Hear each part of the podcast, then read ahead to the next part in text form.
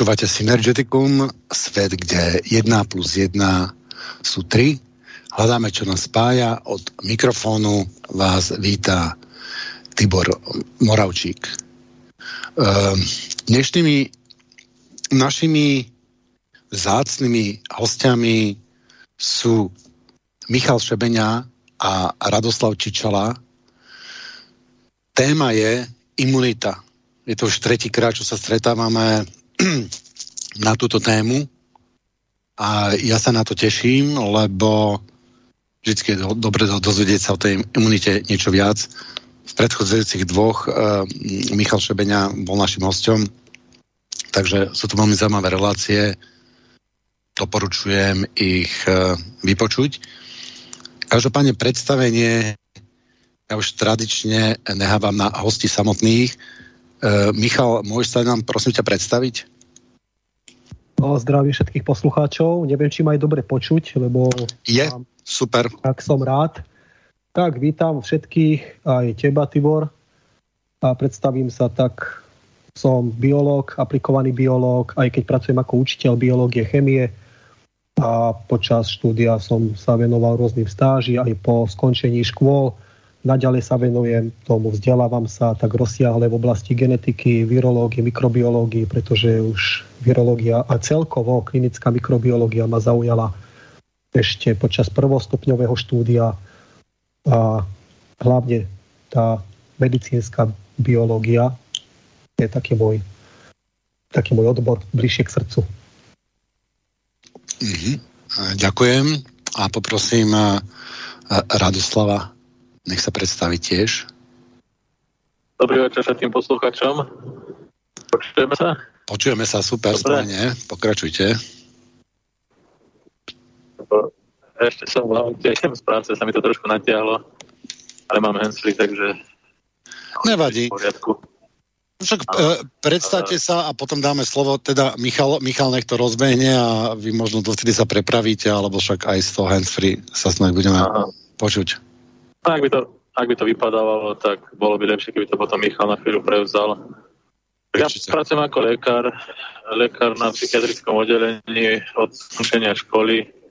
Uh, popri tom som uh, v rámci takých, ne, takého nejakej zaujímavej oblasti sa venoval, respektíve ambulantne pracoval vo väznici uh, s odsudenými na výkon trestu roku 2014 do 2019.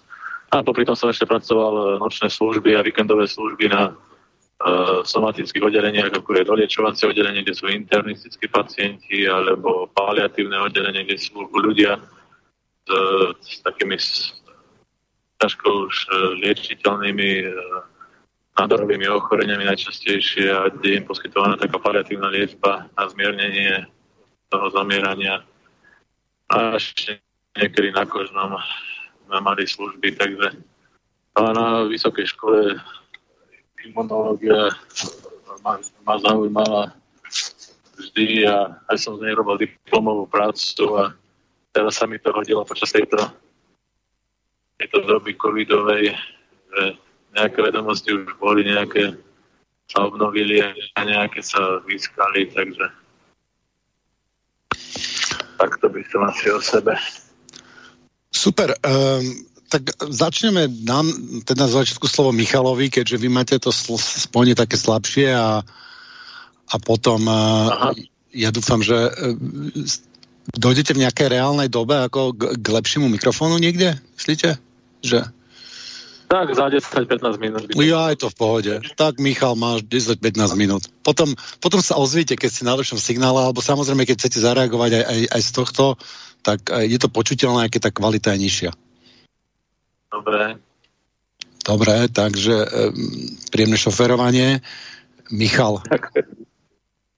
čo povieš k imunite? Povedal si už veľa, alebo chceš to zhrnúť, alebo povedať niečo nové? No tak, tak stručnosti, lebo tá imunita, imunitný systém, to by sa dalo rozprávať neskutočne dlho. Aj tak je tento dokonalý systém ľudský, nielen ľudský, vyskytuje sa aj vo živočíchoch, je ešte tak nedokonale preštudovaný, preskúmaný, ale tie poznatky, ktoré sú, niekedy dokážu aj prekvapiť v určitých pro- procesoch, tak je to hlavne systém, difúzny systém organizme, ktorý pozostáva z rôznych molekúl, buniek, orgánov, primárnych, sekundárnych, ktoré zabezpečujú ochranu pred vonkajšími, hlavne pred tými vonkajšími činiteľmi, ako sú baktérie, parazity rôzne, či už živočíšne, alebo vo forme meňaviek, ďalej vírusy, pre, aby proste nespôsobili nejaký ten infekčný patologický proces. A okrem tejto ochrany imunitný systém zabezpečuje aj vnútornú kontrolu a podiela sa na reparácii tkaní po poškodení zápalom napríklad. A hlavne tá významná činnosť, tá dôležitá funkcia spočíva v kontrole, čím určité také špeciálne lymfocyty ochraňujú bunky a kontrolujú, ktoré sú transformované do nádorovej bunky. Lebo každá bunka sa v organizme delí, vyvíja, hlavne tie slizničné bunky, tie majú takú väčšiu rýchlosť a tie bunky, ktoré majú vysokú rýchlosť vývoja, tak podielajú aj počas syntézy DNA, podielajú častejším mutáciám, ktoré sa niekedy vymknú a my, to, my o tom ani nevieme. V každom z nás, možno aj teraz v tejto sekunde, aj mne, aj tebe, každ- taktiež aj iným ľuďom, sa môže stať, že nejaká tá mutácia preskočí a má tendenciu vzniknúť nádorová. Ale, chvala Bohu, máme určité enzymy, proteíny, ktoré toto vedia opraviť. Keď sa už stane, že sa vymkne, že zlyhajú tieto molekulárne e, genetické elementy, že už nedokážu opraviť danú genetickú informáciu, tak potom prichádza nárad imunitný systém v podobe takých špecifických lymfocytov, nazývajú sa cytotoxické, ale najvýznamnejšiu úlohu zohrávajú tie prirodzené zabíjače NK bunky, ktoré zistia, oni neustále putujú, stále od, od, oni sa tak pohybujú, poča, či už v krvi, alebo dokážu vystúpiť aj z ciev, to sa volá diapedéza, dokážu sa predierať pomedzi týchto buniek a oni tak obmývajú. Oni hľadia ten povrch a zistujú, ktorá bunka HLA receptor má pozmenený keď má pozmenený, tak vykoná zničenie, likvidáciu tejto bunky. Toto je normálny jav, ktorý funguje v každom z nás a ani o tom nevieme. To je tá dôležitá kontrola imunitného systému. A samozrejme pred tými vonkajšími narušiteľmi, či už zo strany baktérií, vírusov, parazitov, plesní. Takže tak aspoň do takej stručnosti. Mm-hmm. No, možno ideálne bolo, že z tých, z tých hoaxov, ktoré, tu, ktoré sú tu o imunite v éteri, e, ktorý, ktoré sú podľa teba také najnebezpečnejšie, alebo najočividnejšie, alebo najviac rozšírenejšie? No tak, dneska sa dozvedáme už rôzne také scenáre, to už súvisí už aj s tým, že sa pretačajú zákonitosti biológie, otáča sa veda, naopak. Pretačajú sa zákony imunitného systému. Takže prvým takým, čo som sa od viacerých aj odborníkov dozvedel, ako z tých médií, článkov, je, že imunita po prekonaní je o niečo slabšia alebo na, tak, na tej istej úrovni ako vakcí, po vakcinácii. Teda keď ťa zaočkujú, tak je to to isté, keď sa vytvorí ochrana na to, že imunitný systém sa voči tomu antigénu vycvičí, tak je taká istá zabezpečená ochrana celého organizmu, ako keby si toho patogéna prekonal. Pozor, musíme, lenže musíme brať do úvahy, o akého patogéna sa jedná. Tuto, v, tomto, v tejto súčasnej dobe SARS je vírus, ktorý patrí do respiračných RNA vírusov. A tam to je troška inak. Dosť časti pozná RNA vírusy, alebo stačí, že nejaké aspoň také základy o nich vie, tak sú to vírusy, ktoré majú jeden dokonalý prírodný dar a to sú vysoké mutácie. Oni podielajú tak extrémnym mutáciám, rýchlosť 10 na minus 5 a menej, u všetky, čo majú 10 na minus 5 a menej rýchlostnú, rýchlostnú mieru mutácií, sa považujú za vysoké. DNA vírusy, tie sú viac, tie majú tak 10 na minus 6, 10 na minus 8 a niektoré dokonca aj ešte vyššie.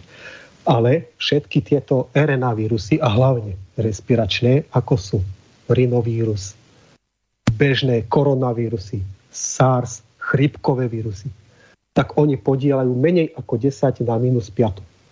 To sú tak rýchlostné mutácie, že dokážu vytvárať nové varianty.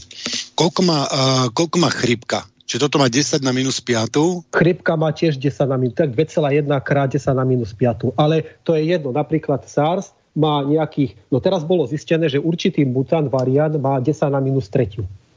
Ale niektoré varianty majú aj tých 10 na minus 4, 10 na minus 5, ale to je jedno, ono, ono to je vysoká rýchlosť. Takže tie, muta, tie mutanty sa neustále tvoria. Predstav si, že jeden vírus infikuje bunku.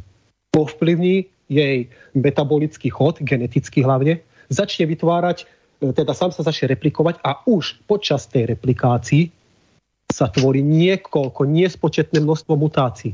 Keby preto aj ja sa smiem týmto názvom Omikron a Delta. V skutočnosti, keby si mal vziať presnú, presné meranie každého mutanta, tak by si sa ich nenarátal. Každý môže byť špecifický. Napríklad, poviem to tak laicky. Jeden vírus napadne, no materský vírus napadne bunku. Vytvorí, príklad poviem, 2000 mutantov. Z toho 1800 môže mať totožnosť. Samozrejme, každý jeden by aj môže vykazovať nejakým pozmeneným receptorom, ale stále tá homológia tam pasuje. To znamená, že máš na to, napríklad keď máš na to vytvorenú imunitu, tak ho ľahko spozna a na ten epitop sa môže protilátka viazať, či už je IgAčková alebo IgG. Z tých ostatných zvyšných 200 môže byť troš čiastočne pozmenených, na ktoré sa ešte môže viazať epitop, ale už obťažne. Takisto aj pomocné lymfocyty CD4 ich môžu troška tak horšie spoznať. Ďalej. Z tých 200 ešte nejaké to malinké, to miniatúrne percento, napríklad nejakých 5, 10, môže, spočítať, teda môže spočívať v tom, že budú úplne nerozoznateľné. No a potom môže vzniknúť, záleží už na tej infekčnej dávke, koľko sa vyrobia, koľko sa vytvorí, takýchto častíc, úplne nových, pozmenených, tak to už závisí potom od rozsahu a závažnosti ochorenia. Ja chcel som tým povedať, že takisto vírusy neustále mutujú, neustále produkujú varianty. No dobrá, a... tie vírusy sú tu um, od, od, odjak živá si s nami, alebo od, odkedy sú tu? Je to akože niečo, že novinka, že teraz, teraz to musíme riešiť, alebo je to, to odjak živá, akurát to nemalo takú dobrú propagandu? Tak, vírusy samozrejme sú to neskutočne, no dalo by sa povedať, nevie sa presne, či to bol vírus alebo baktéria, ak vznikol život od, od vzniku Zeme. Sú to najstaršie elementy, ešte keď atmosféra Zeme neobsahovala toľko kyslíka potrebný na život. Oni sú tu už niekoľko milión, miliard rokov a dalo by sa charakterizovať, že vírusy sú stavebné kamene celého života. Oni dokázali, umožnili umožniť pokrok v ľudskej evolúcii. Ale zároveň nás môžu aj infikovať ale za to poväčšine si môže človek sám, pretože my ľudstvo dávame vírusom živnú pôdu, aby lepšie vykonávali genetickú rekombináciu, čiže efektivita mutácií a tvorba nových variantov. Všetko je to na ľudskom faktore. Takže my im dávame vlastne šancu vzniknúť viac. Ja viem o dva, dvoch takých základných spôsobov a jedno je to, že to rozťahneme v čase. Čím viac to rozťahneme v čase, tak tým viac ten vírus má, má, má čas sa e, dať. Podľa mňa, keby prišiel nejaká tá varianta, tak to vzblkne a, a, a okamžite vyhasne, ale tým, že to, jak, jak, jak pušný prach, keď môžeme, že naraz necháme vybuchnúť, alebo, alebo ho tak pomaličky akože rozsypeme, nech on tak pomaličky horí, tak má to viacej, e, viacej času, to je jedna vec. A druhá, a to by som bol rád, keby si nám vysvetlil, prosím ťa, že prečo by sa nemalo očkovať počas, počas pandémie. A, a keď vieš samozrejme ďalšie veci, tak tiež to má doplň, prosím ťa. Samozrejme, tak ešte tak stručne sa vrátim k tým, tej evolúcii a tým, že tvoríme im živnú pôdu, tak hlavne tým cestovaním, kontakt so zvieratmi, ničením biotopov a hlavne bojom. Že s nimi, čím viac s nimi bojujeme, tak tým im umožňujeme prežiť. Môže sa stať, že nejaký druh by sme eradikovali, ale podľa môjho uvaženia niečo neexistuje eradikovať. Je to ťažké. Samotná príroda môže sa podielať na takýchto veciach, že by nejakého patogena eradikovala, ale určite nie ľudský faktor. Môže nejako ovplyvniť, že troška potlačíme. Potlačíme toho patogéna. Ale že by sme úplne niekoho, nejakého vymizli. Vezmime si vakcíny na chrípku. Spôsobili eradikáciu vírusu chrípky? Nie. A nikdy ani nespôsobia. To je tá úžasná adaptabilita a neskutočná stabilita RNA respiračných vírusov, do ktorých patrí chrípka a všetky typy koronavírusov. Očkovanie. Ja som není, ešte raz, aby tí, kto to počúvajú, všetci nepatrí medzi antivaxerov, aj keď ma spájajú.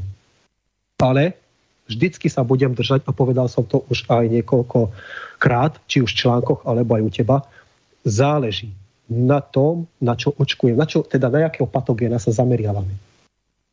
Vezmime si teraz, vráťme sa k tým rýchlostiam mutačným. Vírus hepatitídy A má tiež okolo 10 na minus 5, ako aj chrípka.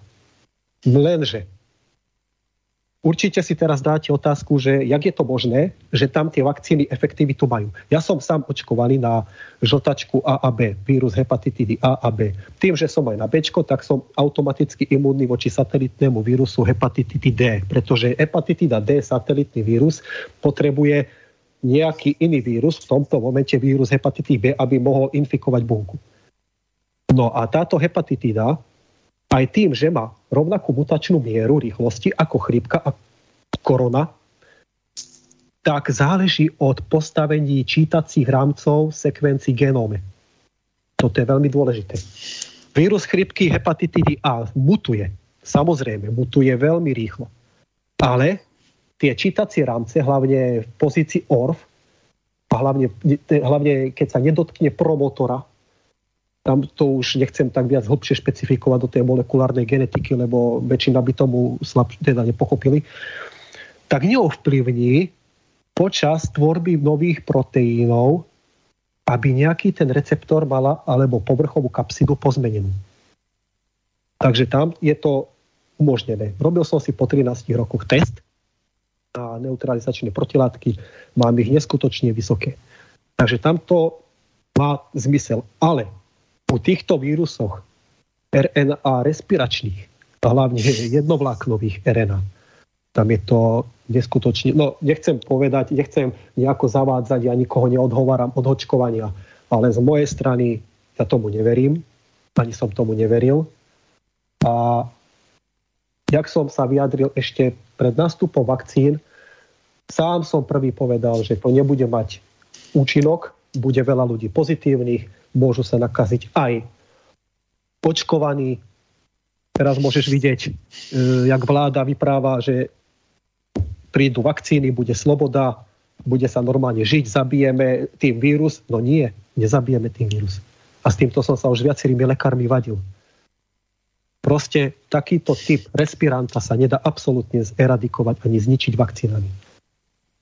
Sám vidíš, Môžem, že očkovanie... Môžem Áno, Počujeme sa? Počujeme, pravda, že?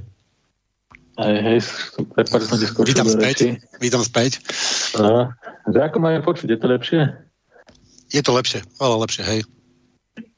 No, ja som sa k tomuto chcel vyjadriť. S Michalom sme, sme si písali, sme komunikovali na začiatku tej pandémie a presne ako hovorí, ja som vychádzal tiež z vysokoškolských poznatkov, ale tak to je vlastne stredoškolská biológia, kde sa to vyučuje o tých RNA vírusoch, ako majú mutačnú schopnosť a prečo sa nedarí ani nepodarí vyrobiť tú vakcínu, ktorá by bola úspešná, ktorá by odstranila ten vírus. A viacerí odborníci z oblasti vakcinológie opakovane upozorňujú od začiatku pandémie, že ten vírus tým, že vlastne bude sa dostať, bude infikovať tie bunky respektíve tých ľudí, ktorí sú očkovaní, tak e, tú svoju imunitu posilňuje, prežívajú tie odolnejšie mutácie, no a to očkovanie podľa, podľa môjho názoru bude musieť pokračovať.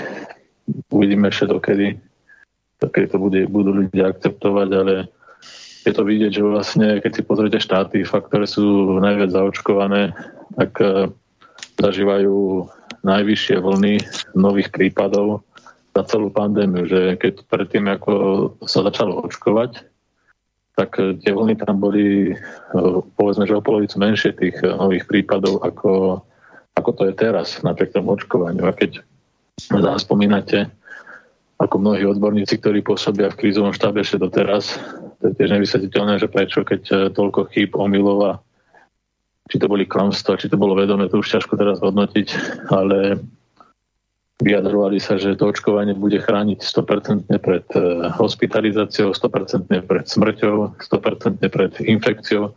No a všetko toto som pozažíval v nemocnici, zažil som ľudí, ktorí sú očkovaní aj dvoma, aj troma dávkami, ktorí boli na ventilátore, ktorí zomreli, ktorí boli infikovaní, ktorí mali ťažký priebeh, tam uh, najnovšie štúdie, čo sú, tak tam nie je žiadny, žiadny rozdiel medzi, čo sa týka nálože virálnej medzi očkovaným a neočkovaným. Takže asi takto by som tomu sa vyjadril.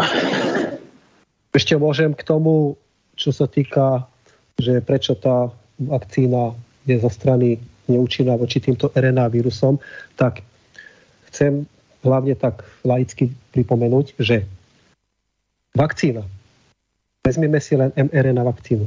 Alebo vezmeme všetky typy vakcín. mRNA vakcína vyrobí daný proteín, spike proteín, na ktorý sa väčšinou zameriavajú títo biotechnológovia.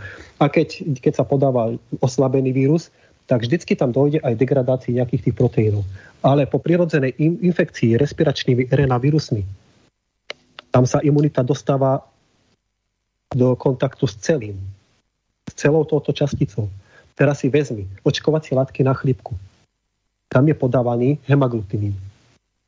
Lenže keď prekonáš prirodzene, hemaglutinín môže mutovať.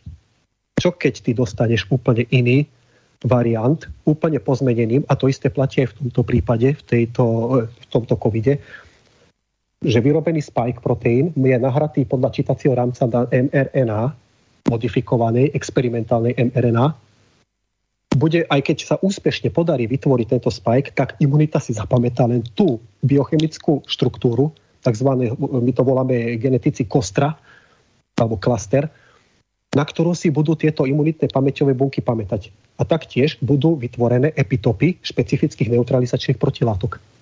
Ale ty môžeš dostať ďalších, neskutočne, teda to obrovské množstvo divého vírusu a tam si už nemusí ten epitop pasovať a taktiež pamäťové, ani B, pamäťové B bunky, CD8 bunky, ani CD4 bunky, nebudú si ich absolútne pamätať, nebudú mať e, pojem, že už takýmto sa ničím stretli a samozrejme potom tu máme pozitivitu a infekčnosť chorých.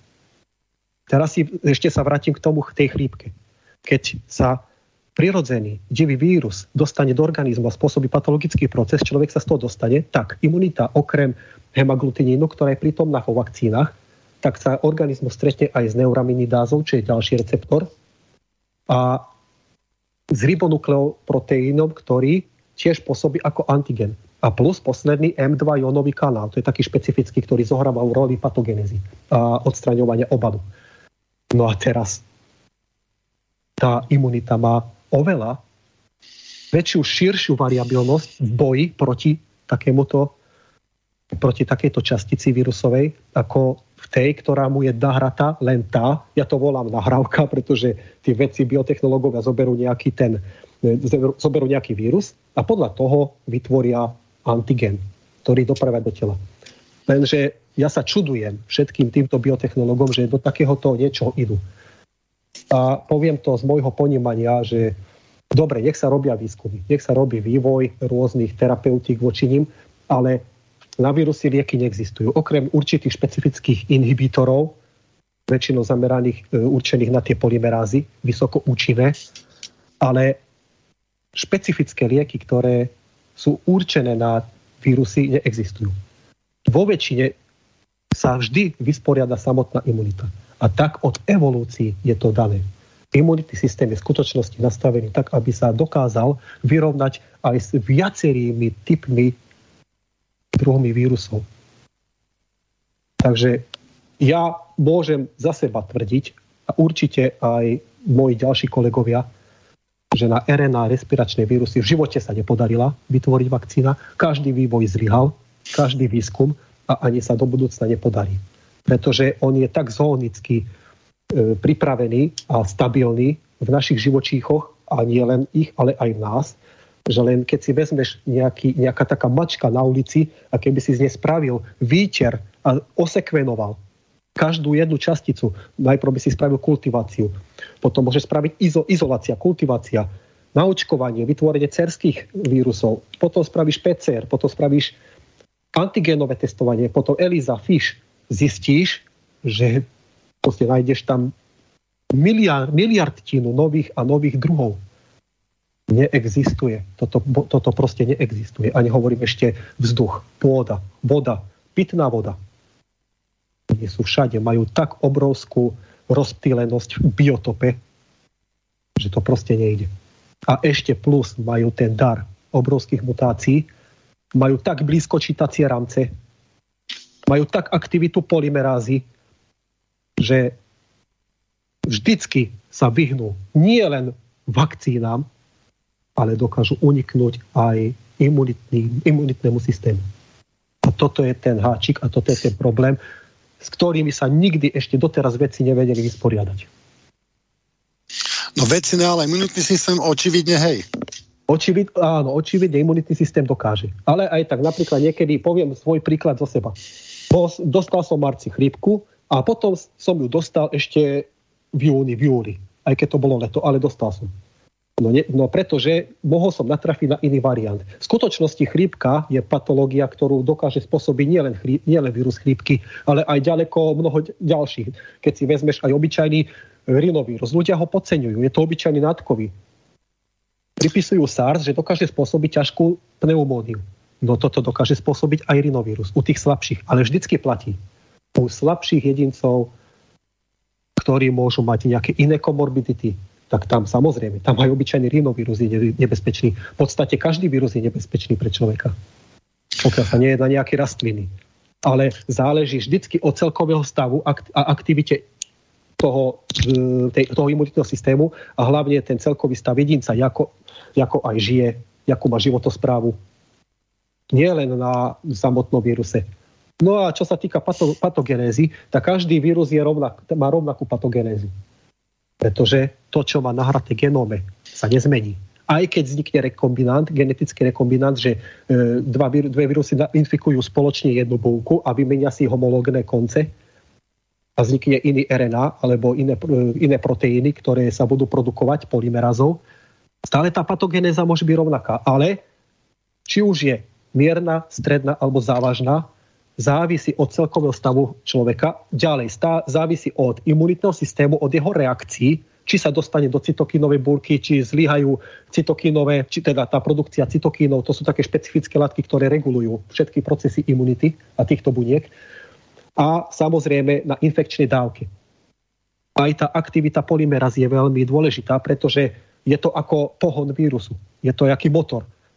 Tá polymeraza môže byť výkonná, môže byť slabšia, môže byť extrémne výkonná. Keď vírus je v podmienkach vhodných, ktoré, ktoré, pri ktorých má úspešnú šíriteľnosť a infekciu, tak tá polymeráza môže byť na takej miernej účinnosti. Nemusí byť taká veľmi aktívna. Ale jakmile vírus sa ocitne nejakých, nejakých takých, nejakom prostredí, kde sú na neho vyvíjane tlaky, automaticky tú polymerázu zvýši. Zvýši jej výkon.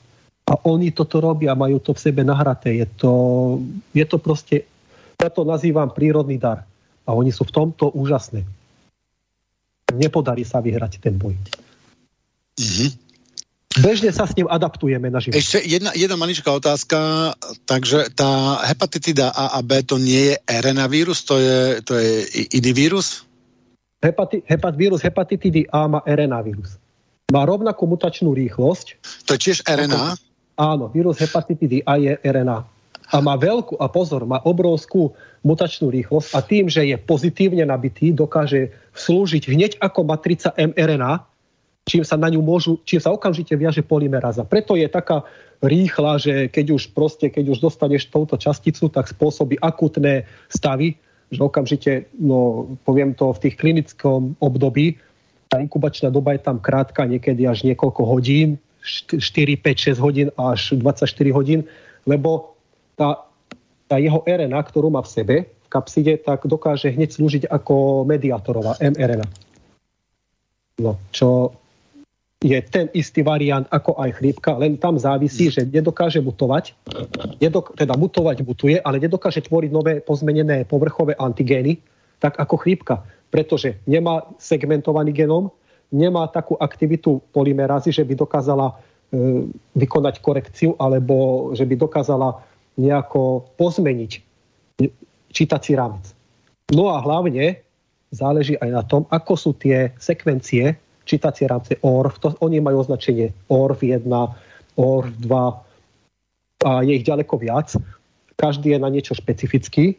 Napríklad ORF 2 je, vďaka nemu sa tvorí, tvoria špecifické proteíny, ktoré vyradia z činnosti bunkové delenie, e, ďalej niektoré proteíny vytvorené môžu napomáhať zabaleniu, zabal, zabaleniu viriónu, pučanie viriónu z povrchu bunky je ich strašne mnoho týchto funkcií. No a záleží na tom, jak sú vzdialené tie sekvencie a tie RNA. Uh, OK, takže, um, ale nemôžem povedať uh, a priori, že všetky RNA vírusy um, nemožno, nemožno uh, není dobre proti ním vlastne vakcinovať. Hej? Ako nemôž, všetky, nemôžeme ich vyhubiť, nemáme šancu ich vyhubiť, ale, ale, ale na niektoré záleží od tých aspektov, čo si teraz spomenul, že e, niekt, na niektoré možno e, vakcinovať a na niektoré ne. Môžeme to takto zhrnúť? Áno, na niektoré je účinná tá vakcína. Vidíš, keď si vezmeš ten, no hepatitidu B ešte spomenul, lebo si ju naznačil, je to DNA vírus. Je to DNA vírus, tam je to troška inak je, e, mutuje veľmi málo, ale má schopnosť tvoriť nové varianty. Má tiež schopnosť tvoriť nové varianty, preto už keď sa dostane do tej chronickej fázy, už tam zohrávajú aj iné faktory. Imunity systém, poškodenie hepatocitov, to už je niečo iné. Ale e, vrátime sa k RNA vírusu, tak RNA hepatitida, tam to je účinné, ale vidíš, ani tak sa nepodarilo. Sú vakcíny dostupné, čo mám poznatky, tak dosť ľudí je nimi zaočkovaných a stále ten vírus hepatitidy A je. Takže ani, tu, ani ten RNA, vírus hepatitidy A, ktorý spôsobuje žltačku, akutné infekčné gastrointestinálne ochorenie, sa nepodarilo eradikovať mm-hmm. ľudstva. Nepodarilo. A máme dostupné vakcíny. Detská obrna. Zober si detská obrna poliovírus. Máme, máme povinnú vakcináciu Máme povinnú vakcináciu a nepodarilo sa nám úplne vyhľadiť poliovírus. Stále sú, aj, keď menej, sporadické, priam nepatrné, ale stále ten vírus je, pretože je to enterovírus. Je to obyčajný vírus črevný. Už keď to tak laicky poviem. Je veľmi rozšírený. Dokonca sa môže nachádzať aj v dýchacom respiračnom systéme. Ale častejšie v tých črevných podieloch. No vidíš, a to už záleží, či už infikuje nervové tkaniva, že dokáže spôsobiť paralýzu a zlú de, e, teda tú degeneráciu nervových zakončení, tak to už samozrejme už závisí aj od organizmu a jeho imunity. Či tie slizniční IgAčka dokázali alebo nedokázali sa špecificky viazať, že ho zneutralizovali, alebo nejaká, nejaká tá dávka prešla a dokázala infikovať tieto bunky.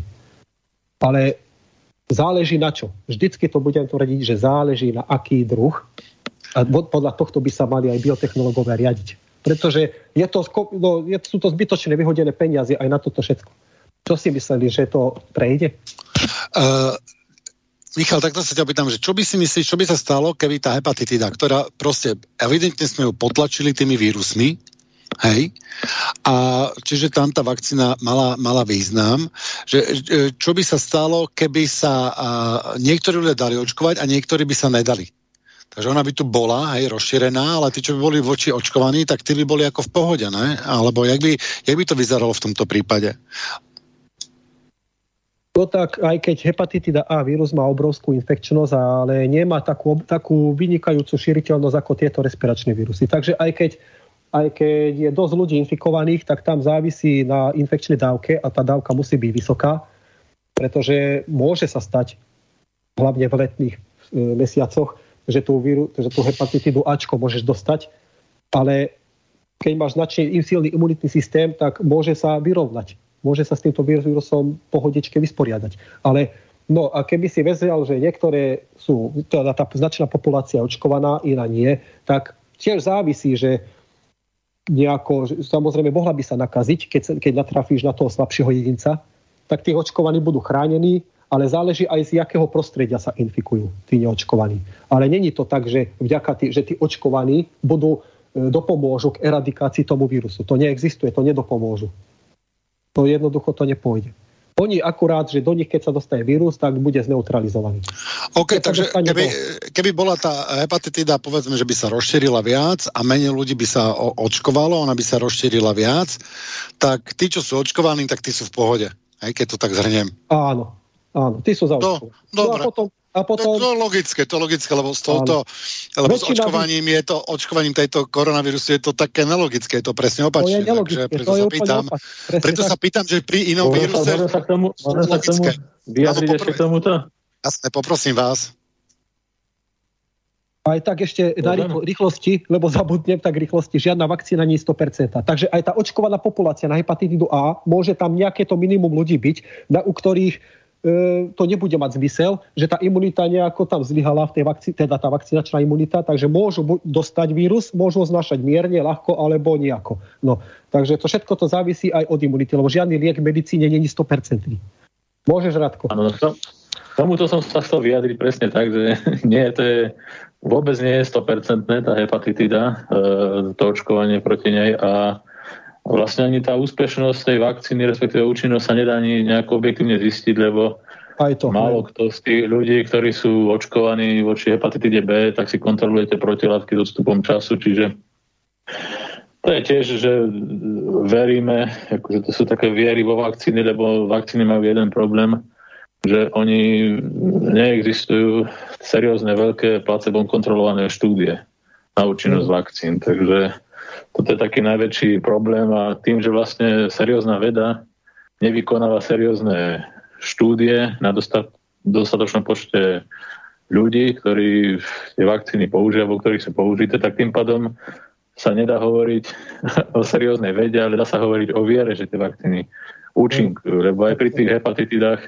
je to takto isté, akože tam sa nezistujú protilátky nejako štatisticky ani s odstupom času a to ako keď ľudia, veľa ľudí hovorí, že sme všetci očkovaní tradičnými vakcínami, nikomu to nič neurobilo. Lenže tu je zase ďalší problém, že aj v tej minulosti, v tých rokoch pred uh, tou revolúciou novembrovou, tak tiež boli ľudia rôzne vynalizaví, tiež mali uh, odpor a boli odmietali k tomu očkovaniu, tak vtedy to bolo jednoduchšie zohnať si nejaké nejaké doklady, že som očkovaný a nebol som očkovaný. Tam e, tie vzťahy medzi ľuďmi neboli také nepriateľské, ako sú dnes a ľudia si viacej dôverovali. A tým farmám firmám vtedy tak nedôverovali. Ako Slovensko je známe tým, že uh, my už možno, že stáročia sme tak nastavení, že nedôverujeme novým veciam aj z toho dôvodu. To je vlastne taká zaujímavosť na Slovakoch, že máme takú najmenšiu premiešanosť nášho genómu s, s takými vzdialenejšími národmi. A preto v našom, ako medzi, medzi Slovakmi sa určité genetické ochorenia vyskytujú e, taká, taká alkaptonúria, tak e, Slovensko je unikát v tom v počte vyskyte na 100 tisíc obyvateľov. A to je z toho dôvodu, že Slováci, oni vždy boli takí, e, keby som to bol xenofobnejší, nedôverovali tým druhým tým druhým národom. Možno, Konzervatívnejší. ale aj taký nedôverčivý. Ono je to pravdepodobne spôsobené tou, e, tými skúsenosťami, keď e, boli sme e, takým miestom, kde sa odohrávali viaceré vojny a viacerí ľudia mali, alebo respektíve národy, alebo mocnosti mali záujem o toto územie z toho dôvodu, že tu je, už keď si zoberieme, tak tu sú Slovensko má možno, že druhé najväčšie zásoby pitnej vody na svete. A to veľa ľudí si neuvedomuje takýto základný fakt. A druhá vec, my máme možno, že najväčšie zásoby minerálnych vod na svete. My máme na Slovensku vyše 2700 minerálnych prámeňov, takže my tu máme, keď príde doba, neviem, keď to bolo pred dvoma rokmi, že vstúpila voda na burzu, tak uh, za pár rokov Slovensko bude bohatšie ako Saudská Arábia. No len nemôžeme si to predať, tú vodu. Takže no to som odbočil. Chcel som k tým, uh, ešte k tým vakcínám, že vlastne tých, pred tou revolúciou uh, treba si uvedomiť, že ako sa tie vakcíny skladovali Tedy nie každý mal, e, každý obvodný lekár mal e, chladničku a nie každý obvodný lekár dodržiaval tie pravidla skladovania tých vakcín. No a vy ste sa išli očkovať, nevedno v akom stave tá vakcína bola, ona už mohla byť vo veľkej časti rozložená. Ja som sa bavil ľuďmi, ktorí sa týmto zaoberali v minulosti, tak oni hovoria, že veľká časť ľudí nie je očkovaných, je očkovaných, ale už neúčinnou vakcínou, ktorá proste bola rozložená. Tým, že bola nedostatočne skladovaná, alebo proste neboli zabezpečené také podmienky, ako mali byť na to skladovanie a podávanie. Takže to je jedna vec. A čo sa týka tej vakcíny na hepatitidu, tak tam tiež sú vedľajšie účinky. Tak ako pri každom lieku sú vedľajšie účinky, tak aj pri každej vakcíne sú vedľajšie účinky a sú proste uh, vedľajšie účinky, ktoré vzniknú hneď, alebo vznikajú, vzniknú počase, alebo vzniknú po desiatkách rokov a tie už je ťažko dokázať. Už vedľajšie účinky, ktoré vzniknú napríklad po 20 rokoch, to už je veľmi náročné spojiť e, s vakcínou. No a napríklad hepatitida B, očkovanie sa spája so vznikom nejakých autoimunitných ochorení, ako je napríklad skleróza multiplex. Lenže to potvrdiť, to je veľmi náročné, takže preto oni ľahko to označujú ako konšpirácia, ale neexistuje seriózny dôkaz, ktorý by to vyvrátal. A je to ťažko potvrdiť, takže ani, ani jedna hypotéza sa nedá vyvrátiť, ani druhá sa nedá potvrdiť. No a ešte tomu spike proteínu som chcel sa vyjadriť, že ten spike protein to je taký hrotový vírus, hrotový to je taký hrot na, na povrchu toho SARS-CoV-2 vírusu, ktorý spôsobuje to ochorenie COVID. No a oni vlastne očkujú, tie očkovacie látky sú zamerané voči tomuto spike proteínu, že vlastne sa vytvárajú tieto spike proteíny a to v tele stimuluje alebo sú tie v tele sa vytvárajú pomocou tej matrice mRNA tieto spike proteíny a voči tomu imunita bojuje tými protilátkami. No a problém je ten, že keď sa testujú napríklad protilátky, že ľudia si idú testovať protilátky mnohí nevedia, že vlastne oni, väčšina laboratórií, až 99%, jak nie aj viacej, e, testuje, keď sa testuje protilátky, tak testujú len protilátky voči tomu spike proteínu. Čiže vy, keď ste očkovaní, tak e, máte protilátky voči spike proteínu. Ale keď nie ste očkovaní, ako Michal hovoril, tak máte protilátky aj proti spike proteínu a máte aj voči iným častiam vírusu. Tam je napríklad obal a iné časti toho vírusu, voči ktorým si telo vytvára protilátky. Čiže ak napríklad mutuje e, ten vírus v tom spike proteíne, tak tá imunita prirodzená chráni ešte voči tým iným častiam a ten človek má o mnoho miernejší priebeh, ako keď e, by neprekonal to ochorenie. No a pri tom, e, pri tom spike proteíne, vlastne pri tom očkovaní je ten problém, že vlastne tam sa vytvárajú len tie protilátky voči tomu spike proteínu. No a keď vy prirodzene to prekonáte, tak uh, tam sa môže stať, že vám sa tie protilátky voči spike proteínu nevytvoria, ale vytvoria sa len tie ostatné protilátky. No a vy si dať urobiť protilátky, test na protilátky, no a tam vám vyjde, že máte nula protilátok voči spike proteínu ale to neznamená. Veľa ľudí si myslí, že keď mám nula protilátok, že vlastne ja už nemám, nemám imunitu voči tomu, že som to neprekonal. Ale to, to je proste nezmysel. To, ten človek môže mať imunitu, mohol to prekonať, ale máte protilátky voči iným častiam toho vírusu, ktoré sa netestujú v tých bežných laboratóriách. No tu tiež si treba položiť otázku, že prečo keď sa tie vakcíny vyvíjali, alebo keď sa začali používať, očkovať, že tým, že vlastne prebieha stále tretia a štvrtá fáza klinického testovania vakcín, prečo sa netestovalo tá účinnosť tých vakcín, prečo sa tým ľuďom nerobili zo štátnych však by nebolo drahé. Keď e, tá kampaň do tých vakcín sa investuje toľko peniazy, tak nebol by problém bezplatne im robiť testy a zisťovať, že aké majú tie protilátky. Lebo ja som sa stretol s mnohými prípadmi, aj kolegov, aj známych, ktorí sa očkovali a pár dní, respektíve pár týždňov, akože po niekoľkých dávkach mali tie protilátky nula. A naopak, čo mám veľa ľudí v okolí, ktorí prirodzene prekonali uh, toto ochorenie COVID, tak tie protilátky im s odstupom času rastú. Napríklad po pol roku majú protilátky okolo 100, po roku už majú 200. A to je u veľkého množstva prípadov takto pozorované. Takže a vôbec to nekoreluje s tým, že keď mal niekto ľahší priebeh, tak má viac protilátok, alebo mal, mal niekto ťažší priebeh, tak má viacej protilátok. To, to sa presne nevie, neexistujú nejaké štúdie, ktoré by to e, dokazovali, ako to spolu súvisí, ale vyzerá to spolu nejako nesúvisí, lebo ten imunitný systém je skutočne taký komplexný, že my ho nechápeme. Akože my sa tvárime, že, ho, že mu rozumieme, ale my imunitnému systému nerozumieme, takisto ako nechápeme e, nášmu mozgu, o ktorom tiež si myslíme, že mu rozumieme, ale mnohé lieky, tie psychiatrické, ktoré používame, tak e, ich presný účinok nie je známy. Uvažuje sa, že ako to približne účinkuje. A samozrejme, ako všetky iné lieky majú vedľajšie účinky. No len tam, tam už e, je dôležité to, že vlastne ten človek, keď má už nejaké závažné psychické problémy, tak tam už mu veľakrát nič iné neostáva. Len pomocou tých liekov urovnať e, ten hormonálny rozvrat de facto v tej hlave a keby to neurobil, keby neužíval tie lieky, tak spácha samovraždu alebo niekomu niečo môže ubližiť. No, ale aj keď nasadzujeme liečbu tým psychiatrickým pacientom, tak sa ich pýtame, že či chcú takúto liečbu, či s tým súhlasia, či nemajú s tým problém. Akože no to je vždy postavené na tej dobrovoľnosti.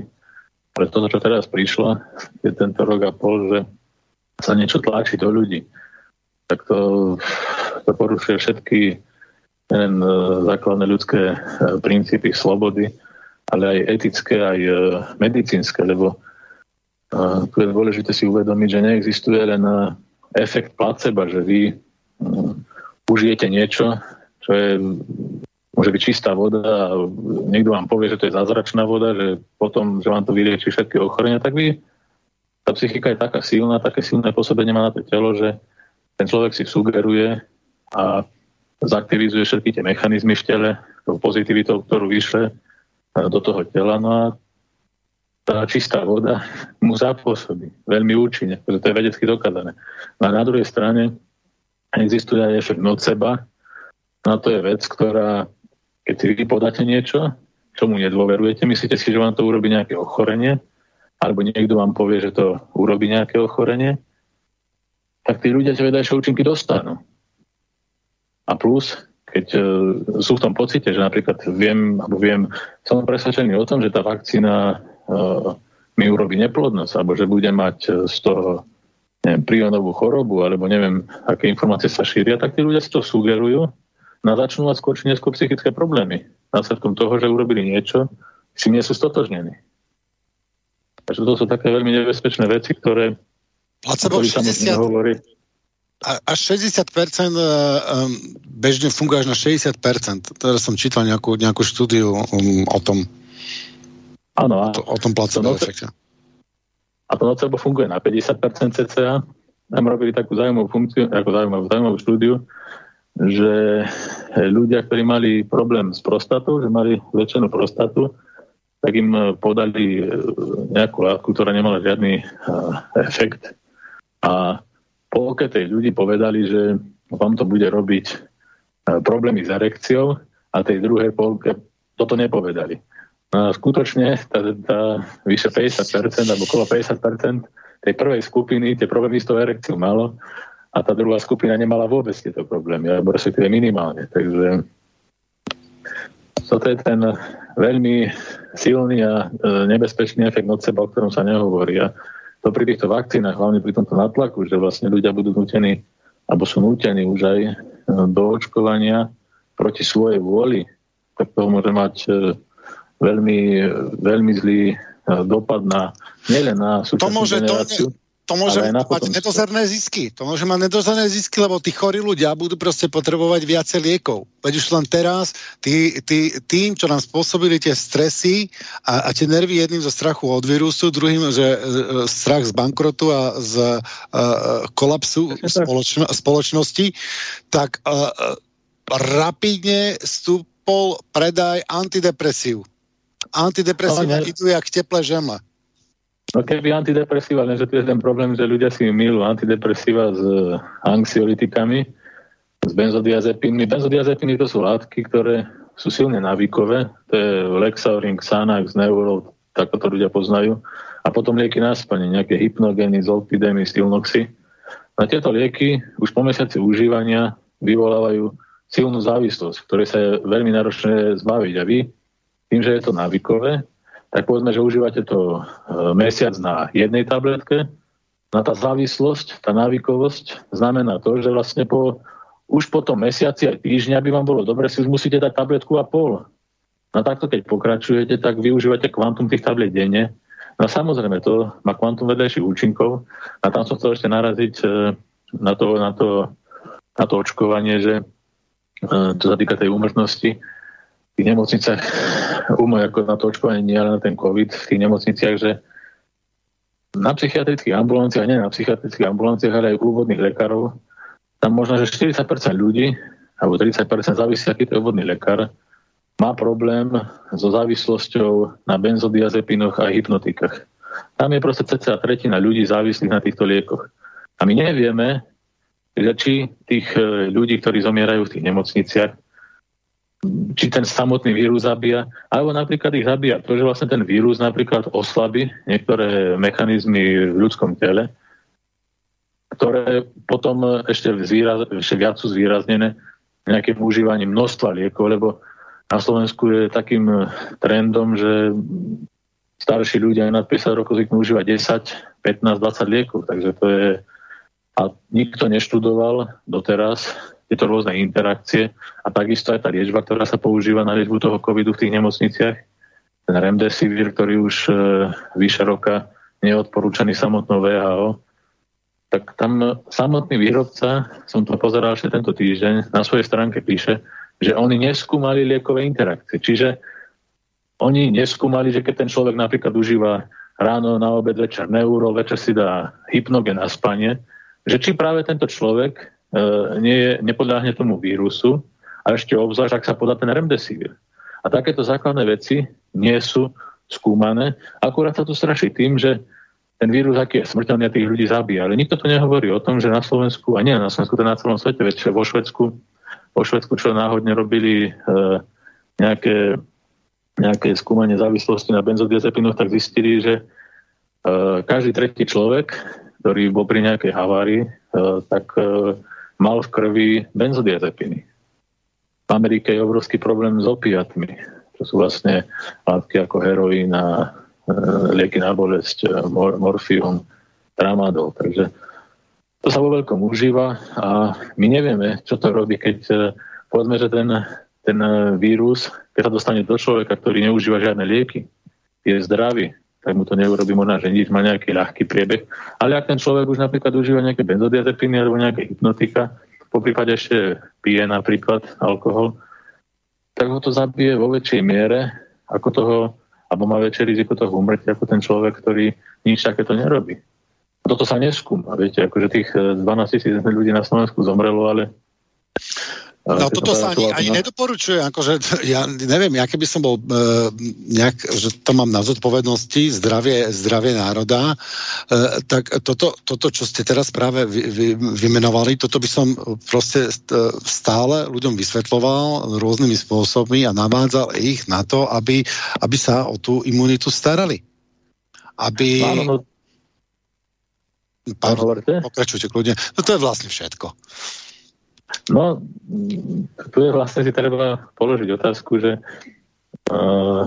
keby sa možno že ukázali nejaké štatistiky, koľko ľudí za rok na Slovensku zomrelo následkom užívania drog, alkoholu, tak to by boli podľa mňa väčšie čísla ako pri covide. Akurát tie štatistiky, oni sú ťažko dohľadateľné, lebo aj veľakrát, keď je spáchaná havária, autohavária nejaká, tak nikto nevyšetruje krv e, na všetky drogy, ako tam sú nejaké základné panely, povedzme, že je tam test na 5 drog, alebo je tam test na 10 drog. Ale niektoré drogy sú také, že, že sú aj jednak ťažko detekovateľné v tej krvi a hovorím, e, nediagnostikuje sa to, e, nezistuje sa to, podceňujú sa tieto drogy, ale za posledný rok a pol výrazne stúpla konzumácia drog vyrába sa to z voľne predajných liekov, ako sú nejaké lieky na bolesť a toho varia pervitín, týchto, týchto varíčov príbuda. No a toto nikto nerieši, na toto nikto neupozorňuje a samozrejme tie drogy, oni organizmus vyčerpávajú a oslabujú. Aj samotné benzodiazepiny. Uh, hypnotika, tí ľudia, keď uh, sú závisí na hypnogéne alebo na nejakých stilnoxoch alebo takýchto liekov na spanie, tak uh, oni nemajú prirodzený spánok. Ono prirodzený spánok, vy keď zaspávate, tak ten mozog postupne si vypína jednotlivé časti toho mozgu, ktoré v, v takom poradí, v akom je to prirodzené. No lenže keď využijete tie lieky na spanie, tak to sa náraz, ako keby taký sex sa urobil, náraz sa ten mozog vypne a ten spán, ten mozog e, nie je pripravený, e, že povypínal jednotlivé časti, ale vyplo sa to náraz. No a keď sa zobudí, tak ten spánok nebol kvalitný počas tú noc my nielen, že uchováme nejaké informácie, ktoré získame cez deň, ale cez ten spánok sa posilňuje imunita. Cez ten spánok sa ten, eh, tým, že vlastne tá energia človeka sa šetrí, nechodí po nejakom novom priestore, nemusí kontrolovať, aký je tlak vzduchu, ako, ako eh, má nastaviť svalstvo, eh, ako sa má hýbať, ale pekne si leží, no a ten imunitný systém si kontroluje, či tam, ako Michal hovoril, nie je nejaká nadorová bunka, či tam nie je nejaký chorobný proces, nejaký vírus. No a keď ten človek dostatočne spí, tých 7-8 hodín, čo dnes veľmi málo ľudí robí, to je zase ďalší fenomén, že dnes ľudia spia tak 4 hodiny. Mnohí, a hlavne u tých mladších je to do tých 30 rokov tam sú, a hlavne teraz príbudli tie závislosti na počítači, gambling, takže a potom sa nemusíme čudovať, že na tento vírus zomierajú mladí ľudia vo veku 30 rokov alebo 20 rokov na tieto ochorenia. Takže to je tak komplexný problém, že je tam strašne veľa premenných a zistiť, že čo je skutočná to príčina toho smr- tej smrti, bez toho, aby sme my poznali, ako ten človek žil, aký mal život, lebo ten pacient, keď ku vám príde do, na ambulanciu, on vám neprizná, že ja som alkoholik, alebo ja berem pervitín, alebo ja si dávam každý víkend kokain, alebo ja denne si dám 6 neurolov a to každý sa za to hambi a aj keď sa spýtate, keď to na ňom vidíte, tak to neprizná. Popiera to. Takže a, a údaje, to môže byť súčinnosť veľa aspektov zase na druhej strane. No, Samozrejme, lebo ten človek, e, hovorím, na Slovensku je veľmi veľký problém a nielen na Slovensku, že sa užíva 15 liekov, akože idem ku obvodnému, tak obvodný sa ma chce zbaviť, nie že by patral, ale pridať ďalší liek na nižší tlak. A on si nenaštuduje už ten obvodný, ani mnohí nevedia, že napríklad tieto tri lieky na tlak spolu nemôžu byť. Ja som viacero takýchto pacientov riešil, čo ma kontaktovali, mali nejaké psychické problémy a pozerám, on tam má štvorkombináciu liekov, tlak má okolo 100, štvorkombináciu liekov na tlak, tlak okolo 100. No a medzi tými štyrma liekmi dva, tlaky, ktoré robia, dva, dva lieky, ktoré robia psychické problémy závažné psychické problémy. Tie lieky sa vysadili a ten človek už prestal mať psychické problémy. Čiže mnohé lieky vyvolávajú vedľajšie účinky vrátane psychiatrických problémov. A veľakrát stačí len liek vysadiť. Takže, a to málo kto robí. Takže to je ďalší veľký problém, ale eh, ono ten, tie, farm, tie farmafirmy majú fakt skutočne silnú moc, nielen na Slovensku a i lekári, tam je taká nenažranosť u mnohých, že s jedlom rastie chuť, chcú ten prepich mať stále väčší a keď niekto poskytuje nejaké zdroje za prepisovanie nejakých e, liekov, tak ak nemajú nejaké morálne vlastnosti na to... Koľko, koľko oni majú? Oni, či, oni majú percenta z toho, čo predpíšu, ako nejaké provízie tie lekári? Jak to funguje? Tak však zhruba aspoň, ak sa to približne nezáväzne nám... To je rôzne. Napríklad e, niekomu dajú za nejakú prednášku, za nejaký seminár, idete na nejakú prednášku, tam máte krásny víkend v Tatrách, 500 eur alebo 1000 eur za prednášku, závisí, či ste profesor, docent alebo obyčajný lekár. Keď je to niekto významný, čo má vplyv na štátnej úrovni, tak za takú prednášku mu dajú aj 20 tisíc eur. Niekomu napríklad napíšu knihu, e, ktorú vydajú pod jedným menom a on inkasuje peniaze za predaj tej knihy napríklad. To je taká už rafinovaná, rafinovaný, rafinovaná farma lobby. Uh, Pod iným potom, menom to znamená, že, e, že aby, aby niekto iný bol slávny, aby ino niekto, niekto si chce spraviť meno, tak nechá napísať knihu niekým iným a potom pod svojím, že tu ja som napísal takéto knihy, tak toto normálne takto funguje? Áno, no keď si pozrite niektorých e, lekárov, ktorí mediálne vystupujú a píšu hrubé knihy, niekoľko ich napíšu do roka, tak si položíte otázku, že či tento človek spí niekde v bunkre skrytý a píše len knihy a potom ide na prednášku. To nie je možné. To, takže to sú, to sú väčšinou také, také knihy, ktoré že sú tam také detaily, ktoré sa nedajú ani zapamätať. Takže uh, to sa dá dohľadať. A tie formy sú nielen takéto, napríklad ďalšou formou pomerne využívanou je, že keď chcú niekoho získať na svoju stranu, aby nejako propagovali tie ich veci, tak e, je nejaký významný vedec, no a oni toho lekára, ktorého chcú získať, tak ho dajú ako spoluautora nejakej veľkej vedeckej štúdie, no a zrazu ten spoluautor, ktorý ani nič do tej vedeckej štúdie neprispel, tak zrazu má o mnoho vyššie hodnotenie a už je proste citovaný, že aký je on šikovný, že koľko má publikácií. A... Takže tých fóriem, ako získavať tých lekárov je množstvo. No. Mm-hmm. Takže vla, vlastne tam je veľká, veľká korupcia. No tak ako všade, hej, tam je, no som by mal, to, to, to, to, viete nám ešte o tomto povedať niečo o tej korupcii, lebo že mne čo hlavne není, není jasné, jak je to možné, že nejaké, nejaké základné, uh, Michal hovoril, že až proste uh, sa tu šíria nepravdy, E, ktoré, za ktoré by mohol vyletieť v prvom ročníku na biológii a, a, a podobne. A jak to, že nikto z tých docentov a z tých profesorov a z tých, a z tých kapacít a z tých vedcov, na ktorých my sa tu spoliehame, prečo oni to, nerozprávajú, prečo mlčia? Viete, no, vy neviete, čo sa odohral na nejakom uh, luxusnom večerku nejakej farmafirmy niekde v neviem koľko hviezdičkovom hoteli, že bola tam nejaká e, že tam bola nejaká povedzme, že homosexuálna aktivita, to sa nejako dostane, že sa to tam zistí a on má doma ženu, tak nechce proste, aby sa to nejako dostalo k jeho žene a už majú nejak, na ňo nejaký, e, nejakú formu vydierania. Ako to nedávam taký príklad, akože ono tých e, Nástrojov bude no, veľa, asi zrejme. Nástrojov je, nástrojov je veľmi veľa, takže... Ale aj kupujú si, ona, však tá láska tým peniazom je obrovská. Títo ľudia v tom krízovom štábe, však keď si ich pozriete, či už to bol profesor Jarčuška, on neviem, či jeden rok nedostal vyše 300 tisíc, eh, alebo respektíve jeho mimovládka, alebo neziskovka, dostala vyše 300 tisíc eur od eh, farmafirmy Pfizer, viete, a to, to keď si zoberiete, to máte nejaké dva rodinné domy v súčasnosti, a za rok ich dostal. No niekto to nedostane, ne, nezarobí za celý život.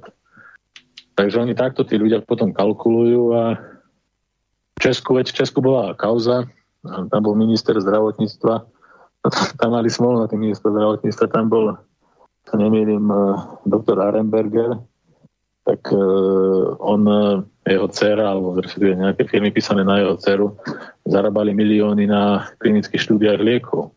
Potom, čo bol doktor Primula, tak tiež jeho dcera zarábala nejaké milióny na štúdiách. Takže ono, tieto štúdie, ktoré sa vykonávajú, a to by som ešte na to upozornil, že vlastne na Slovensku to ľudia moc neriešia, ale veľakrát, hlavne čo sa týka vakcín, vakcín alebo nejakých liekov na rakovinu, je podávaných uh, pacientom a to sú často lieky, ktoré sú súčasťou klinickej štúdie a lekár len povie, túto to podpíšte, že ste tu bol napríklad. Oni nepovedia, že toto je, teraz prebieha klinická štúdia, toto je, uh, to je liek, ktorý testujeme, ale dajú to podpísať a veľakrát ani tie matky, ktoré dajú svoje deti očkovať, tak nevedia, že boli očkované ich deti nejakou experimentálnou vakcínou.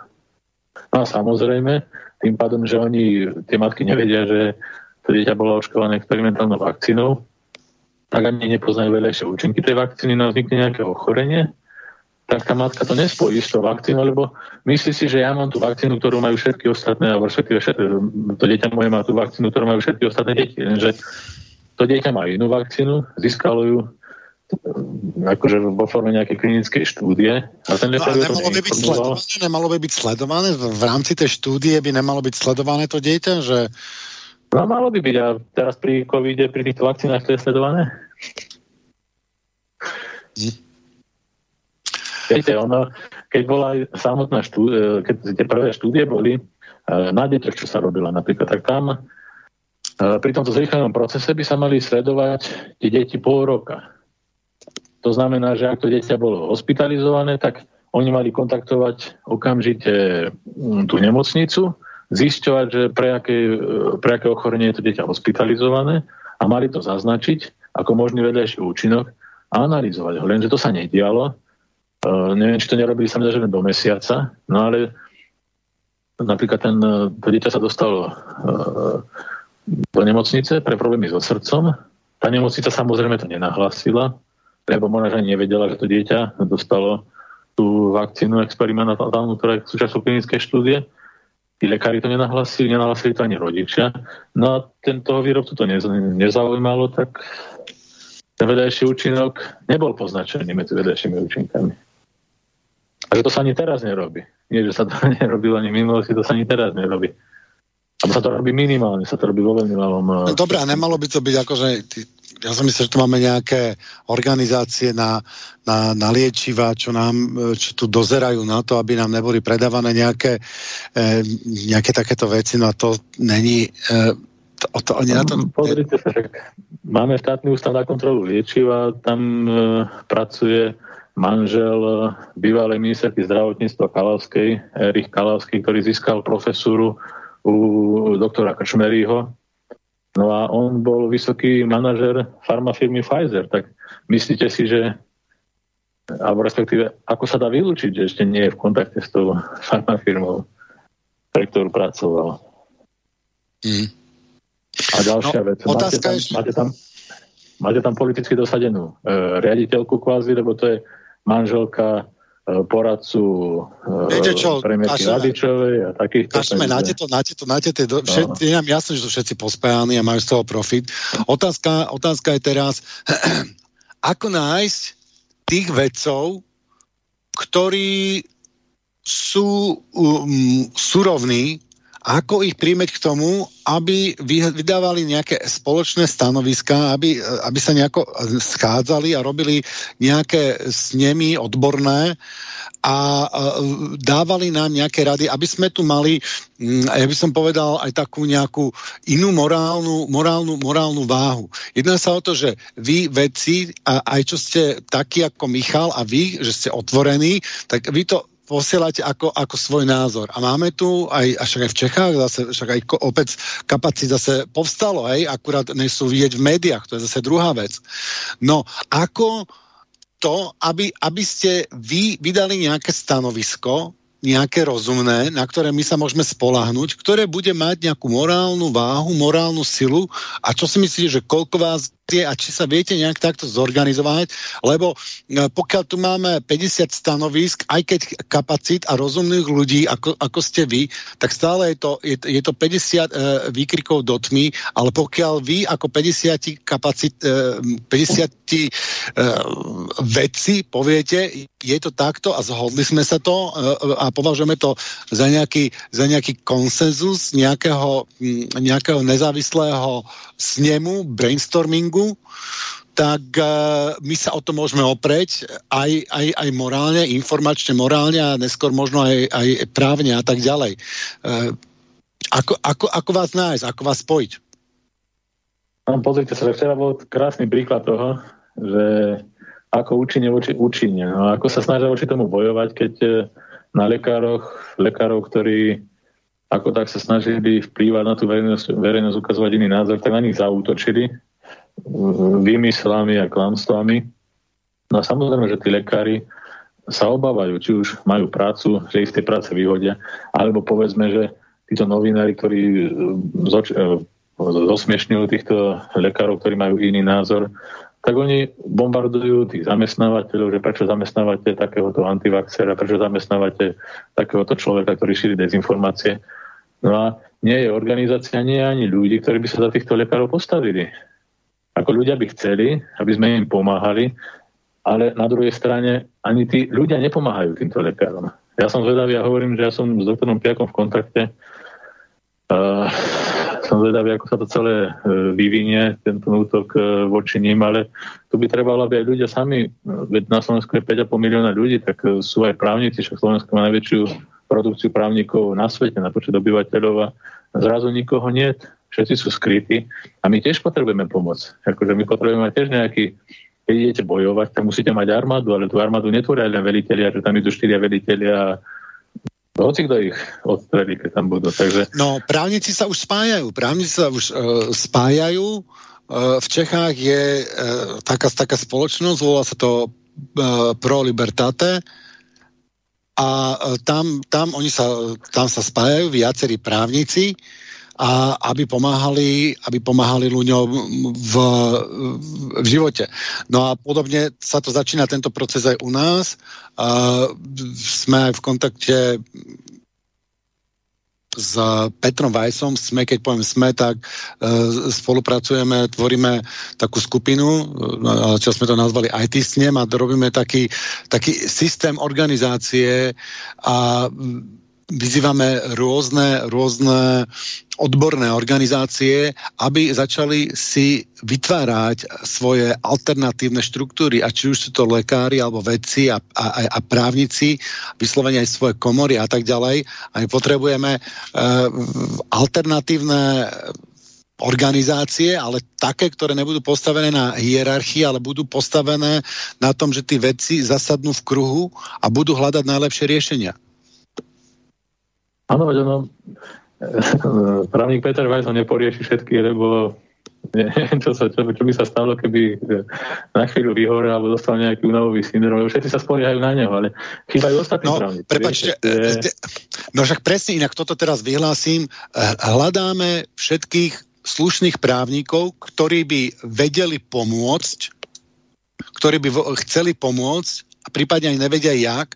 Peter Weiss je ochotný ich zaučiť, ochotný im pomôcť e, v týchto prípadoch nasmerovať ich a je ochotný všetkých slušných právnikov im pomôcť v tejto veci. On hovorí, že už nebere, nebere individuálne prípady, ale je ochotný. Takže tí ľudia, ktorí majú záujem, tak sa mi prosím vás uh, ozvite. Uh, ja vás prepojím s pánom doktorom Vajsom. Moje číslo, môj e-mail je dvojtv tibor zavináč yahoo.co.uk. Um, prepašte za túto vsúku a dávam vám zase slovo späť. Hey, no akože ja tiež, aby som bol rád tým, že vlastne títo lekári ako doktor Lakota, ako doktor Piak, ako, ako doktor eh, Janco, eh, tým, že vlastne oni išli eh, do toho boja v tých predných líniách za nás všetkých, hej, takže teraz by sme im mali my odplatiť sa za to, akože mali by sa nájsť tí právnici, mali by sa nájsť ľudia, ktorí sa za nich postavia. Tých, ktorí sa chcú, ktorí podporujú tento nátlak a tieto, tieto aktivity, ktoré sa dejú, tak tých je menšina. To je, to je pár percent ľudí, akurát vďaka tým médiám, ten hlas ich je silný a oni využívajú tie tradičné zastrašovacie techniky, ako sú či už e, strašenie takýmito, že sú konšpirátori, že sú proste dezinformátori, ale Doktor Pijak napríklad on na tej svojej stránke e, všetky odkazy, ktoré mal, tak sú podložené. On e, obzvlášť si dáva pozor, ako sa vyjadruje a tam ten e, súdny proces bude zaujímavý a ja si myslím, že pre neho bude výherný. Takže vlastne tam by trebalo len šikovného právnika, tam netreba nejaké ESO, ktoré by, ktoré základy takýchto nejakých vecí, a ktorý by sa postavil za neho. On to všetko zdokladuje a ten e, proces je vyhratý a tak to treba začať. Ale vyzývame, vyzývame právnikov, ľudí. právnici, prosím vás, e, kontaktujte týchto ohrozených lekárov a vedcov, aj tohto konkrétneho a e, e, všetkých ostatných a pomôžte im. Pomôžme si, pomôžme si navzájom, pokým sa nezorganizujeme, kde to bude už proste automatické. Ja to vidím tak, že my si spravíme nejakú organizáciu a v tej organizácii budeme mať aj právnikov, budeme tam mať aj lekárov, špecialistov a tak ďalej a budeme sa chrániť jeden druhého navzájom, lebo po jednom nás rozbijú ale keď budeme spolu a budeme držať, spolu, e, budeme držať spolu a budeme dobre zorganizovaní, tak proste jedine takým spôsobom máme šancu toto dať. Áno, to o nič nejde, to ja opakovane hovorím, len ľudia ani si nemysleli, že to až do takéhoto extrému e, dôjde. Veď ono ešte v júli e, minister zdravotníctva Lengvarsky sa vyjadroval, že povinné očkovanie je dezinformácia. No a teraz, keď sa pozrite, tak tu už je e, otázka povinného očkovania e, vakcínou, ktorá nikdy nebola používaná plošne na očkovanie a ktoré dopady, ako sám doktor Krčmery povedal, po 5 rokoch vedľajšie účinky nie sú známe. A ja si dávam ešte otázku, že aké, aké problémy môžu vzniknúť u detí, ľudí, ktorí sú očkovaní, lebo tá genetická informácia sa prenáša rôznymi formami. Tá sa prenáša aj obgeneračne, tá sa prenáša aj, alebo respektíve sa aj mení vplyvom toho stresu, v ktorom sme. A tu si treba skutočne uvedomiť, že tu mm, tí ľudia, ktorí napríklad sú očkovaní, ktorí povedal, že dostanú nejaké tie šarže, ktoré sú problematické a môžu im urobiť nejaké zdravotné problémy, ale tým, že vlastne oni tomu dôverujú, tak oni nemusia mať žiadne prejavy, aj keď tam môže byť nejaký zárodok, ale tým, že tie vakcíny dôverujú a že majú tú psychiku tak nastavenú, tak sa im nemusí nič stať. A naopak tí ľudia, ktorí vidia tie katastrofické scenáre, že zajtra vypnú všetko elektriku na celom svete, a budú, nebudú mať čo jesť, no tak ten človek v takomto strachu, ktorý e, verí takýmto informáciám, tak skôr zomrie, ako keby sa dal napríklad očkovať. Takže tu si treba dávať aj na toto pozor, že vlastne tá psychika je veľmi nebezpečný nástroj a človek vplyvom takýchto jednak aj informácií, ale aj takéhoto strachu sa dokáže zničiť. A nie, že len sa zničí, ale on si oslabuje imunitu, on si tú psychiku si narúša, narúša si tie základné telesné funkcie a takisto, ak je napríklad tá matka e, tehotná a v tejto dobe zažíva tehotenstvo a číta takéto informácie, tak je strese, no a to dieťa tiež bude mať nejaké problémy. Ale to sa ukáže až počase, takže to v tomu vyzývam to... vlastne všetky. Prepačte. Áno? E, toto vysvetloval, toto vysvetloval veľmi dobre jeden, jeden doktor, ktorý hovoril, že ten imunitný systém funguje, pokiaľ človek je v pohode, ale pokiaľ je bol napadnutý napríklad tigrom, tak v tom momente, kým utekal pred tým tigrom, tak v tom, pri, v tom momente on nepotreboval imunitný systém. A imunitný systém, keď e, e, permanentne zožiera nejakú vitálnu energiu, ja mám od pása strelím, poviem príklad 20%, tak potrebujem o 20% viacej do svalov alebo, alebo do mozgu, aby som mal lepšie reakcie a tak ďalej. Takže imunitný systém sa vypína v strese alebo vyslovene e, potlača, oslabuje, ako, no? oslabuje ako, ako, ako zbytočný luxus, Lenže my sme mali stres a my sme mali strach len krátkodobo a intenzívne. A my dnes máme stres dlhodobo, chronický stres. Chronický stres je našim problémom. Presne tak. A presne tak, ako to... No, ešte by som to ešte dobre, niečo povedal, ma napadlo, napadlo ma k tomu medveďovi, že vlastne medveď, keď si zoberete, tak on keď e, má ten zimný spádok, keď hibernuje, tak tam boli robené také pokusy, že dala sa mu nejaká smrteľná dávka nejakého jedu v stave, keď nebol v tej hibernácii a potom v tej hibernácii v tej hibernácii bez problémov prežil, alebo respektíve nemalo to na ňom žiadny dopad. Čiže skutočne, keď to telo je vypnuté, že vlastne vy odpočívate a e, venujete sa nejakému oddychu, a to je teraz dôležité počas tejto, tohto obdobia, tu treba dodržiavať základné veci, ako je ten spánok, ako je ten pravidelný režim, ako je ísť na čerstvý vzduch, ako je vykonávať nejakú manuálnu aktivitu a ísť preč z toho, od toho počítača, ísť na ten vzduch, ísť s nejakou rodinou sa prejsť a mať nejaké kontakty. Toto je základom na to, aby sa človek cítil psychicky dobre a aby túto dobu najlepšie prekonal ako môže a tým pádom bude mať aj tú imunitu silnejšiu. Takže takto by som k tomu. Môžeš Michala. No ja k tomu stresu, tak prednedávno som spracoval aj článok o tom a je to samozrejme dané. A je potvrdené, že Čo sa týka akutného stresu v tých kratších intervaloch, tak dokážu zvýšiť imunitné reakcie, ale to je v tom, jak spomínate, že my sme v tom dlhodobom strese. Chronický dlhodobý stres dokáže spôsobiť zníženie, tzv. down reguláciu, zníženie počtu receptorov povrchu cieľových buniek, oslabenie imunitných funkcií. Ďalej, E, nerovnováhu medzi hormónmi, ktoré ovplyvnia taktiež aj vylučovanie tých prirodzených cytokínov, lymfokínov, ktoré, ktoré sa podielajú na správnom fyziologickom pochode celého imunitného systému. Potom človek môže byť chorlavý, môže byť háklivý aj na nejakú nádkovú, teda na, nejakú, na nejaký nádkový patogen. No a potom už prichádzajú nárad aj ostatné ostatné choroby, ochorenia, ktoré ho môžu postihnúť, nehovoriac aj rakoviny. Pretože ten stres je taký, aký je a dnešnej dobe, táto súčasná doba ovplyvňuje veľmi veľkú populáciu ľudí, tak aj to prispieva e, ich reakcii, akí sú na odzrkadľuje sa to na tom zdravotnom stave. Keď, veď keď si pamätáme, nikdy takto nebolo, že človek je voľaký chorlavý a už čo z neho robia do práce som chodil chorý bežne a teraz čo robia s obyčajnými takýmito obyč- banalitami. A ešte zabudli niekde aj na koinfekcie. Vyprávajú, že všetko je to na jednom samotnom víruse. Nie, není to nikdy na tom samotnom víruse. Nikdy to ani nebude na samotnom víruse. Vždycky je tam viacero faktorov. A to je stres, ďalej, kde zabudli koinfekciu. Veď preboha, veď každý vírus, každý patogén, každá častica je sprevádzaná aj s, inakším, aj s inými druhmi patogénov. Baktérie, plesne, iné vírusy. Veď, veď samotný vírus chrípky, keď napadne organizmus, dokáže zaktivizovať a okamžite dokáže pristúpiť na rad streptokok. Ostatné stafilokoky, mykoplazmy. Bežné respiračné koronavírusy dokážu aktivizovať mykoplazmu pneumóny. Takže nikdy to nebude na tom samotnom víruse. Môžem sa k tomu vyjadriť, Michal? Prosím? Pustíš ma? Môžeme sa k tomu vyjadriť? Samozrejme, samozrejme. Ja som sa, ja mám jednu, alebo mám známych proste nejakých obvodných lekárov, ktorí sú seriózni a ktorí eh, im záleží na tom pacientovi a vykonávali eh, eh, vyšetrenia toho spúta u týchto ľudí, čo boli COVID pozitívni a vo veľa prípadov našli súčasne aj vírus chrípky, našli tam baktérie, našli tam chlamídie a ďalším príkladom je tá indická vlna, čo bola, vlastne to je ten indický variant, ktorým tak strašili, tak India si s tým veľmi rýchlo a pomerne v krátkom čase poradila aj bez očkovania.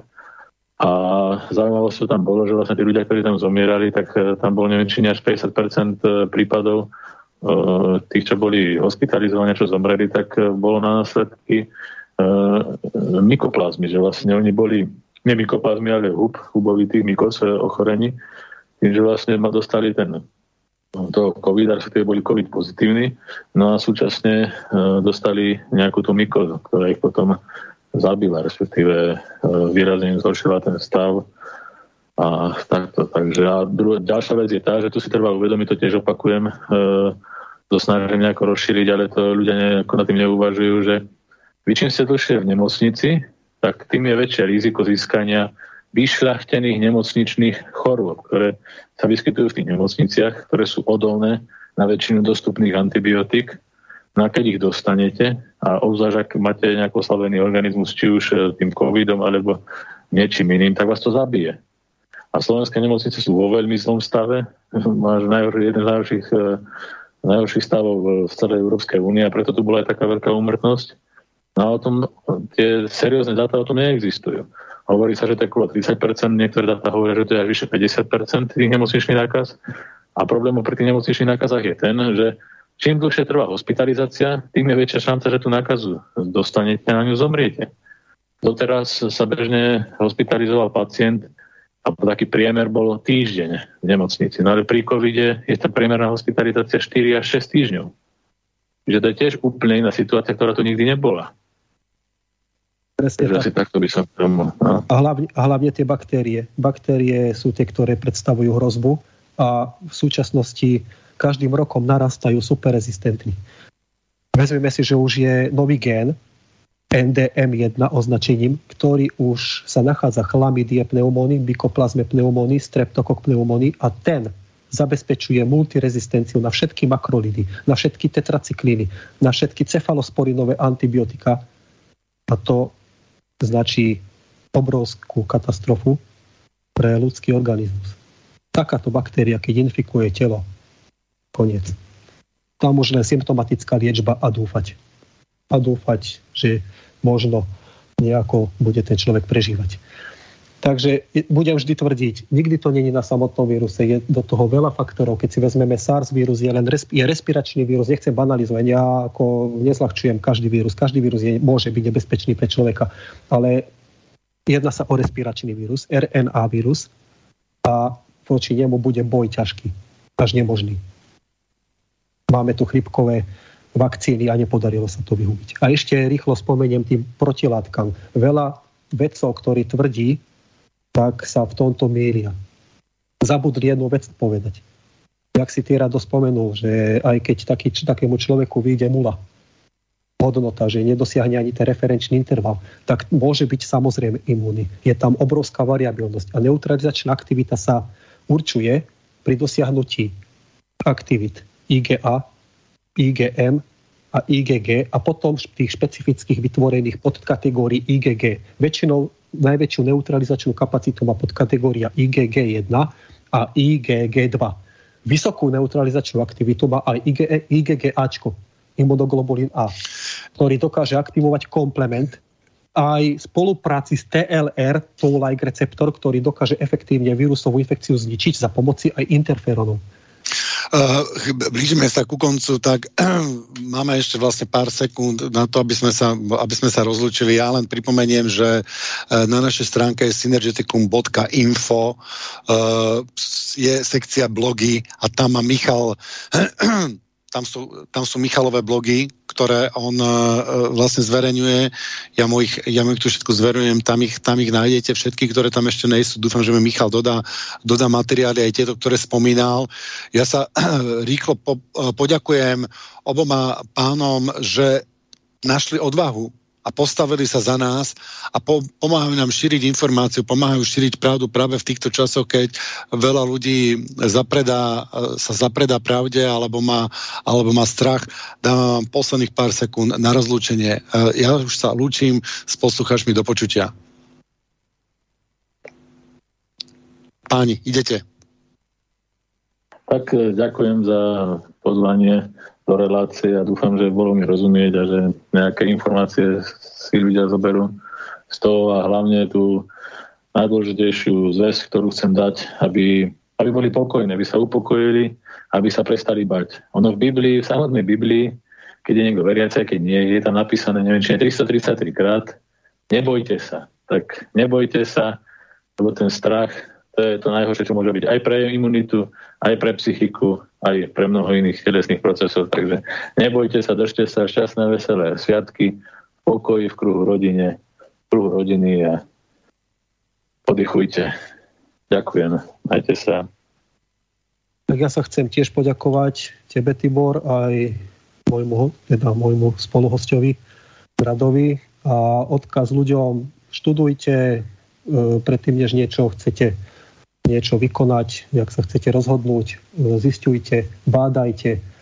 A ďakujem všetkým, ktorí, s ktorými ľuďmi som v kontakte a poskytujú mi aj nejaké tieto údaje po prekonaní ochorenia, jak sú na tom. Vy fakt zistujem, že tie protilátky rastú, takže ja za spoluprácu ďakujem všetkým, aj dnešným poslucháčom. Tak sa majte a taktiež prajem veselé sviatky a v budúcom roku nech to je už, dúfam, normálne. Dovidenia. Táto relácia vznikla za podpory dobrovoľných príspevkov našich poslucháčov. I ty sa k ním môžeš pridať. Viac informácií nájdeš na www.slobodnyvysielac.sk Ďakujeme.